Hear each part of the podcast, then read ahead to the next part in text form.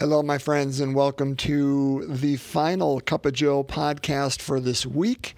It is uh, Friday, October the 16th, and uh, if you are new to the Cup of Joe podcast or stumbled upon this or thought you might be getting a virtual cup of coffee, well, let me be the first to uh, disappoint you with that. Uh, my name is Joe Zenk. I am a lay Catholic minister in the Diocese of Green Bay.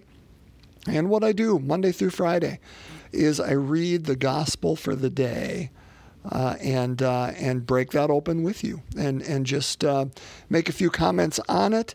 Uh, sometimes those comments are relevant, sometimes they are um, ridiculous, uh, from the sublime to the ridiculous, and and you know you just got to listen in to see which it's going to be that day, and uh, the power, of course, in the podcast comes from God's word and the working of the Holy Spirit. We always end it with uh, praying together a decade of the, the Rosary. So, uh, hope you uh, glad you're with us. Hope you enjoy and uh, find it, I don't know, illuminating, uh, and at least tying you to God closer. That's that's the whole point. Nothing else. So, thanks for coming along. And today, the gospel reading for the day. Uh, we have uh, transitioned to the 12th chapter of Luke, spent a lot of time on the 11th chapter, and Jesus ended it with some very strong words, uh, two directly to the Pharisees. Today he's going to be speaking uh, to his disciples, so speaking to us, the crowds gathered. So if you are following along home, Luke chapter 12, verses 1 to 7. Let's hear God's word together. A reading from the Holy Gospel according to Luke. At that time, so many people were crowding together that they were trampling one another underfoot. Jesus began to speak first to his disciples Beware of the leaven, that is, the hypocrisy of the Pharisees. There is nothing concealed that will not be revealed, nor secret that will not be known. Therefore, whatever you have said in the darkness will be heard in the light. And what you have whispered behind closed doors will be proclaimed on the housetops. I tell you, my friends, do not be afraid of those who kill the body, but after that can do no more. I shall show you whom to fear. Be afraid of the one who, after killing, has the power to cast into Gehenna. Yes, I tell you, be afraid of that one. Are not five sparrows sold for two coins? Yet not one of them has escaped the notice of God. Even the hairs of your head have all been counted. Do not be afraid. You are worth more than many sparrows. The Gospel of the Lord. Praise to you, Lord Jesus Christ. You know, brothers and sisters, this is a wonderful gospel, but it's, for me anyway, has always kind of been a confusing one. Because Jesus' words, and, and I don't doubt them in the least, excuse me, Jesus' words are strong. And um, talking about, I mean, he talks about fear. I'm going to show you who to be afraid of the one who can cast you into Gehenna. Okay, that that caught my attention, and and my imagination, and my fear. But then immediately after, he uses that one again. He's so darn creative in how he speaks. He speaks and uses the example of sparrows, and tells us you're worth more than many. These two, are they not bought for, or these five for, for two small coins? Well, don't be afraid. God has even counted all the hairs in your head. If these sparrows haven't escaped God's notice, you certainly haven't. You are worth more than many of those sparrows. So, which, what am I to be afraid of here? And what not? Let me speak to something that came up for me during this gospel. And I am not sure that this is what Jesus is speaking of at all. I, I want to be I want to be honest with that. And so I'm not trying to put myself in there and say, here's where Jesus is going. Um, that's dangerous at, at, at best or at, at worst. Uh, but but I, I want to talk about that whole idea. I, I think he's talking about hypocrisy right away. I mean, clearly, you know, again, he's not with the Pharisees now, but he's saying, hey, don't be like them, who present themselves one way but uh, but live a different way. Um, but I want to talk about the, the paragraph that begins There is nothing concealed that will not be revealed, nor secret that will not be known. Therefore, whatever you have said in darkness will be heard in the light. And what you have whispered behind closed doors will be proclaimed on the housetops. What, what, what does he mean there? Again, I, I don't know what he means, but here's what it reminded me of. It reminded me of that idea of purgatory. Now, a lot of you may have just, uh, I, well, I don't know. I don't know what images come to mind for you when, when one thinks of purgatory. I think the general population, and maybe it's just the Catholic population, but I think it's far more. I think the general population, when you one hears that idea of purgatory, thinks of it's kind of a timeout. Um, that, uh, okay, you weren't good enough to get into heaven. You're not bad enough to get into hell. So there's going to be this middle place. And it's almost like, okay, do your time there, and then you can come in.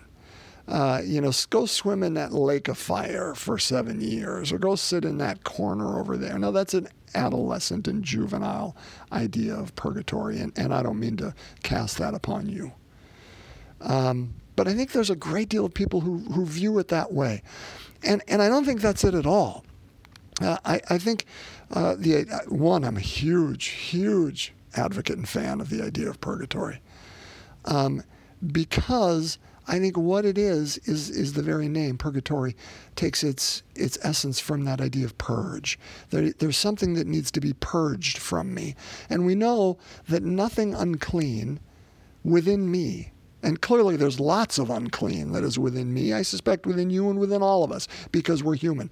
Nothing that is unclean within us can enter into the kingdom.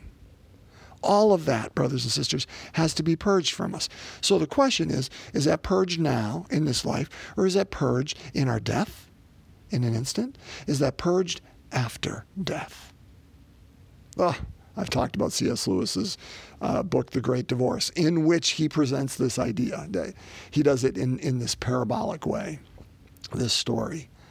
Um, but uh, but I, I I I think what what again I'm not sure this is what Jesus is talking about, but I, what comes to my mind is this whole idea of purgatory in what I just read and what Jesus is saying is that idea of purging is when we will meet the one. And yes, be afraid of that. Not be afraid of the one to whom we meet.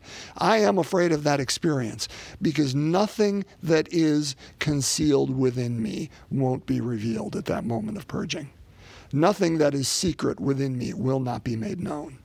Nothing that I have said in darkness or have thought in darkness will not be uh, brought forward or all of this, all of everything I think and say and have done and whispered behind closed doors will be proclaimed and brought to the light.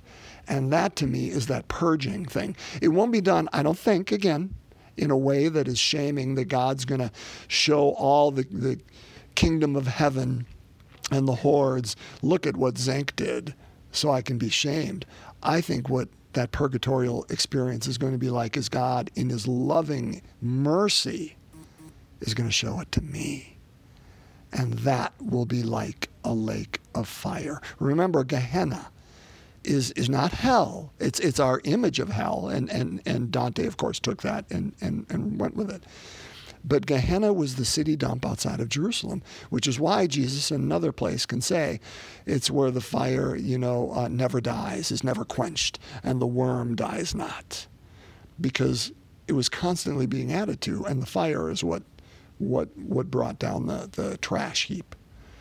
And yes, that idea of that will be incredibly purging and, and shameful and will feel like fire when God, in God's great mercy, shows me the fullness of, of what my attitudes and actions did and how they hurt people throughout the years and how I shamed or, or, or, or um, simply dismissed other people or ideas or, or actively even in my unconscious, actively stopped the kingdom of God from being built.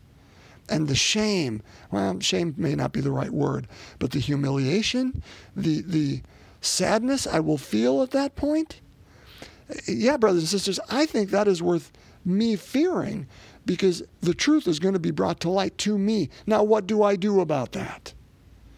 I, I again, not sure this is what Jesus is saying, but I think he's saying, don't fear God in one sentence and then turn around saying, but, but you don't have to fear God because you're worth more than many sparrows. Because I think that would be hypocritical. He'd be speaking out of both sides of his mouth. I think he is saying, listen, this experience that everything is going to be revealed, that everything is going to be proclaimed from the house, it's all going to be in front of you. Yeah, yeah. Don't be afraid of the one who can kill the body. I'll tell you what, I'll, I'll show you whom to fear. Be afraid of the one who, after killing, has the power to cast into Gehenna, meaning the one who's going to come to us in mercy to show us our life in fullness. Not, not just our, our poor actions, by the way. I hope our good ones are there too. But that can be a very Gehenna like experience.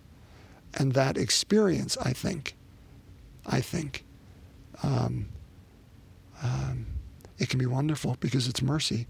But man, it's going to be difficult and it's going to feel like I'm dying. And in a sense, I am because those things need to die from me. And I need to, if I can, rectify, apologize for, accept and realize that's part of me, and, and grieve that before I can realize I am loved and worth more than many sparrows, because the one who's bringing it to me isn't bringing to condemn. He says that in John 3:17, right? I did not come into the world to condemn the world. I came that the world might be saved through me. And this action, this bringing to light all those things that are deep within us as individuals, I'm sure us as a society, uh, is how we are healed. But it will be a lake of fire experience, a purging. Part of us will be pulled out by the roots and we will be dying. I'll say it for the 18th time. Is that what Jesus is saying here? I'm not sure. But it speaks to me from this gospel. So I guess my hope is, my friends, that some of this stuff in you and in me is being purged even now. And that we don't try to live hypocritical lives and whisper behind closed doors and say one thing and live another. Um, that we try to be not duplicitous, like Nathaniel slash Bartholomew, um, but to be open and, and who we are and open to the truth when people hold mirrors up to us, because that's just a foretaste of the mirror, capital T, capital M, that will be held up to us uh, at some point. And uh, the more we can purge ourselves of those things now, the less of a lake of fire it's going to feel like then. But remember, it is done by the one who is mercy itself. So we can enter fully into the kingdom of God. Let's uh, end our week with prayer. If there is anyone or anything for whom you would like to pray, I invite you to bring it to mind at this time.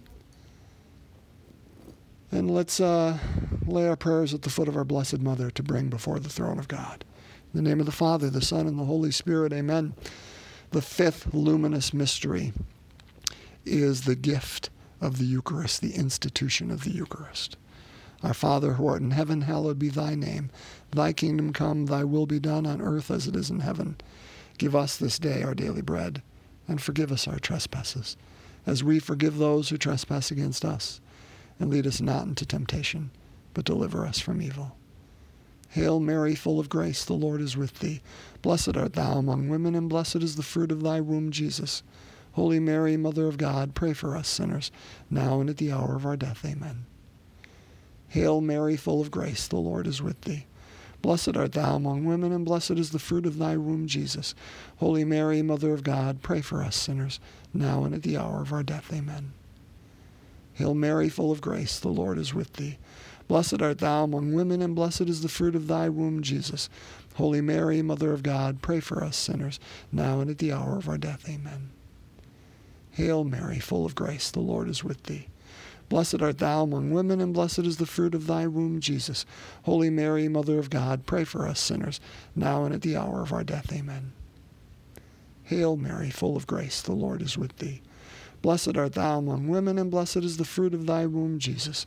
Holy Mary, Mother of God, pray for us sinners, now and at the hour of our death. Amen. Hail Mary, full of grace, the Lord is with thee. Blessed art thou among women, and blessed is the fruit of thy womb, Jesus. Holy Mary, Mother of God, pray for us sinners, now and at the hour of our death. Amen. Hail Mary, full of grace, the Lord is with thee. Blessed art thou among women, and blessed is the fruit of thy womb, Jesus. Holy Mary, Mother of God, pray for us sinners, now and at the hour of our death. Amen. Hail Mary, full of grace, the Lord is with thee. Blessed art thou among women, and blessed is the fruit of thy womb, Jesus. Holy Mary, Mother of God, pray for us sinners, now and at the hour of our death. Amen. Hail Mary, full of grace, the Lord is with thee. Blessed art thou among women, and blessed is the fruit of thy womb, Jesus. Holy Mary, Mother of God, pray for us sinners, now and at the hour of our death. Amen.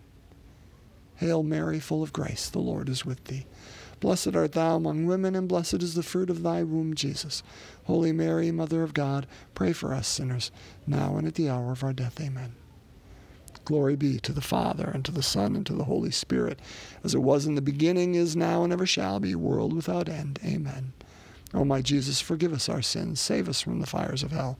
Lead all souls to heaven, especially those in most need of thy mercy. In the name of the Father, the Son, and the Holy Spirit. Amen. My friends, have the best of weekends. Um, enjoy it. May you be held in the embrace and the joy of our God. And uh, I look forward to us being back together next week. God's peace.